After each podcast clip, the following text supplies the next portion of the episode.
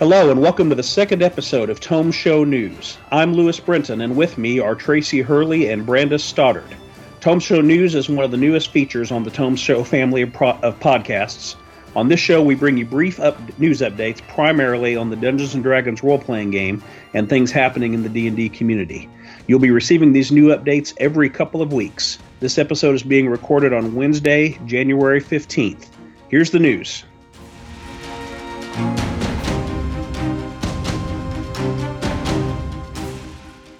Yeah, so yesterday, Tuesday the 14th, a new Unearthed Arcana dropped. It's our first of 2020, and it even earned a new uh, Unearthed Arcana 2020 title.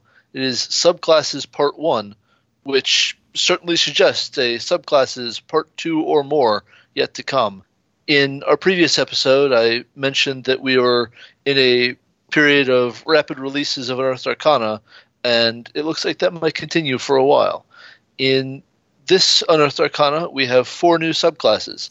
The Path of the Beast for barbarians, which is a shapeshifter kind of deal, the Way of Mercy for monks, which is a healing monk that has some other unusual stuff going on, the Oath of the Watchers paladin, and the Noble Genie warlock patron. In about two more weeks, we should have a survey go up to talk to a, to, to let us feedback about these subclasses. For a week or so, Dungeons and Dragons fans have noted and discussed the presence of a placeholder on Amazon.com for the newest D&D book release. In point of fact, Amazon updated the title on Sunday before the official WotC announcement the next day. The, so, the, in the past few days, Wizards has announced the title of that upcoming book, The Explorer's Guide to Wildemount. This setting book features information on the setting of the second campaign of the much loved Critical Role live play show. It contains comprehensive information on everything you need to run a campaign on the continent of Wildemount in Matt Mercer's fictional campaign world of Exandria. A gazetteer of Wildemount's four regions will be included, along with faction descriptions, new player options, new spells and spellcasting mechanics, and a new setting and excuse me, new setting specific monsters. And that's not all. This whopping 304 page book will also include four introductory adventures along with many plot seeds. This book is largely written by Matt Mercer, but also features other writers, including former member and longtime friend of the Tome Network, James Introcaso. In addition, The Explorer's Guide to Wildemount will feature lots of art from the Critical Role fan base itself. Way to represent, critters. While I love to see some 5th edition books revisiting old favorite locations such as Barovia and Eberron, I'm also very glad to see new worlds such as Ravnica and now Exandria entering the official D&D multiverse. The Explorer's Guide to Wildmount has an MSRP of $49.95. It has a scheduled release date of March 17th, 2020, and is also already available for pre-order on Amazon, where it currently sits at number one on Amazon's best-selling books list. These are truly great days to be a Dungeons and Dragons loving geek. Also, on the topic of the Explorer's Guide to Wildemount, uh, starting late Tuesday night, um, I noticed some posts. There's been a lot of supportive supportive posts overall around around the new series. There has been some negativity. Um, but one interesting item was Gwen Baker posted on Facebook that appears Matt Mercer had been working with Wizards of the Coast on Wildemount while Green Ronin had a license for originally for Tal'Dorei. And this timing has been noted by other folks with some consternation about um, how that all went down. So just something to know about it, and I'm sure there'll be more news in the future around that. The Psionics survey for a previous Unearthed Arcana article, the last one of 2019, is still open. This is what's listed as Fighter, Rogue, and Wizard, but it is the survey discussing Psychic Warrior, Soul Knife, and Psionics Wizard tradition.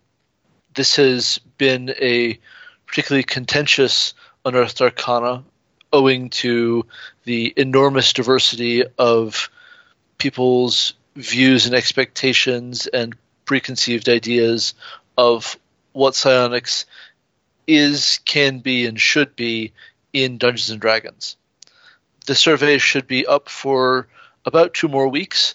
So do everyone a favor and let your views be known. We want any future content to be as good as it can possibly be, we the community. And if they're going to crowdsource, then we can meet them halfway. Fine people at Wizards of the Coast have recently announced the upcoming release of the Forgotten Realms Laeral Silverhands Explorers Kit. This small box product is a dice set and some other items focusing on the Sword Coast region of the Forgotten Realms. It includes an 11 by 16 inch fold out map featuring the Sword Coast on one side and the city of Waterdeep on the other.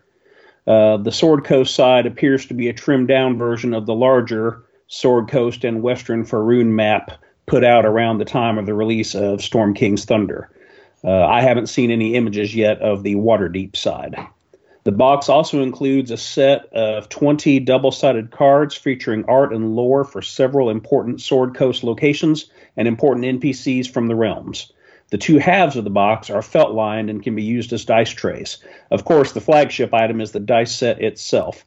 The dice are a deep, beautiful blue with silver numbers. The set includes the standard polyhedrals with the exception of including 4d6s and 2d20s which each feature the D&D ampersand on the 20s side and they look sweet.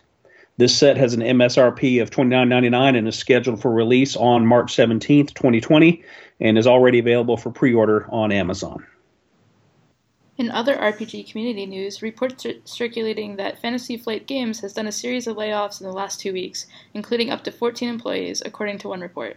Tim Gerritsen is the head of Fantasy Flight Interactive, which is Fantasy Flight Games' in house digital game studio. Tim announced on LinkedIn that the decision was made to close Fantasy Flight Interactive next month. Most relevant to our show's interest, other reports confirm that the entirety of FFG's in house RPG design staff was part of those layoffs. Fantasy Flight is the producer of several popular role playing games, including Star Wars, Legends of the Five Rings, and their Genesys generic rule set. In addition, FFG announced last week the upcoming release of a sourcebook for Genesys allowing RPGers to play in their Keyforge card game setting. An FFG company spokesperson declined to comment on the layoffs, but did make the statement that all of their role playing game product lines are still ongoing, which leaves us to wonder if they'll be farming that work out to freelance workers rather than house employees. All right, friends, that completes this edition of the Tome Show News. We want to thank you for listening, and we want to thank Jeff Greiner and everyone else involved in the Tome Show Mothership for making a space for TSN to join in. We'll be back with more news soon.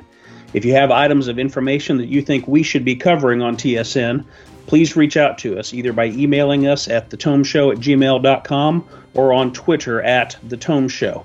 I'm Lewis Brenton. I'm Tracy Hurley. And I'm Brandes Stoddard. Thanks for listening.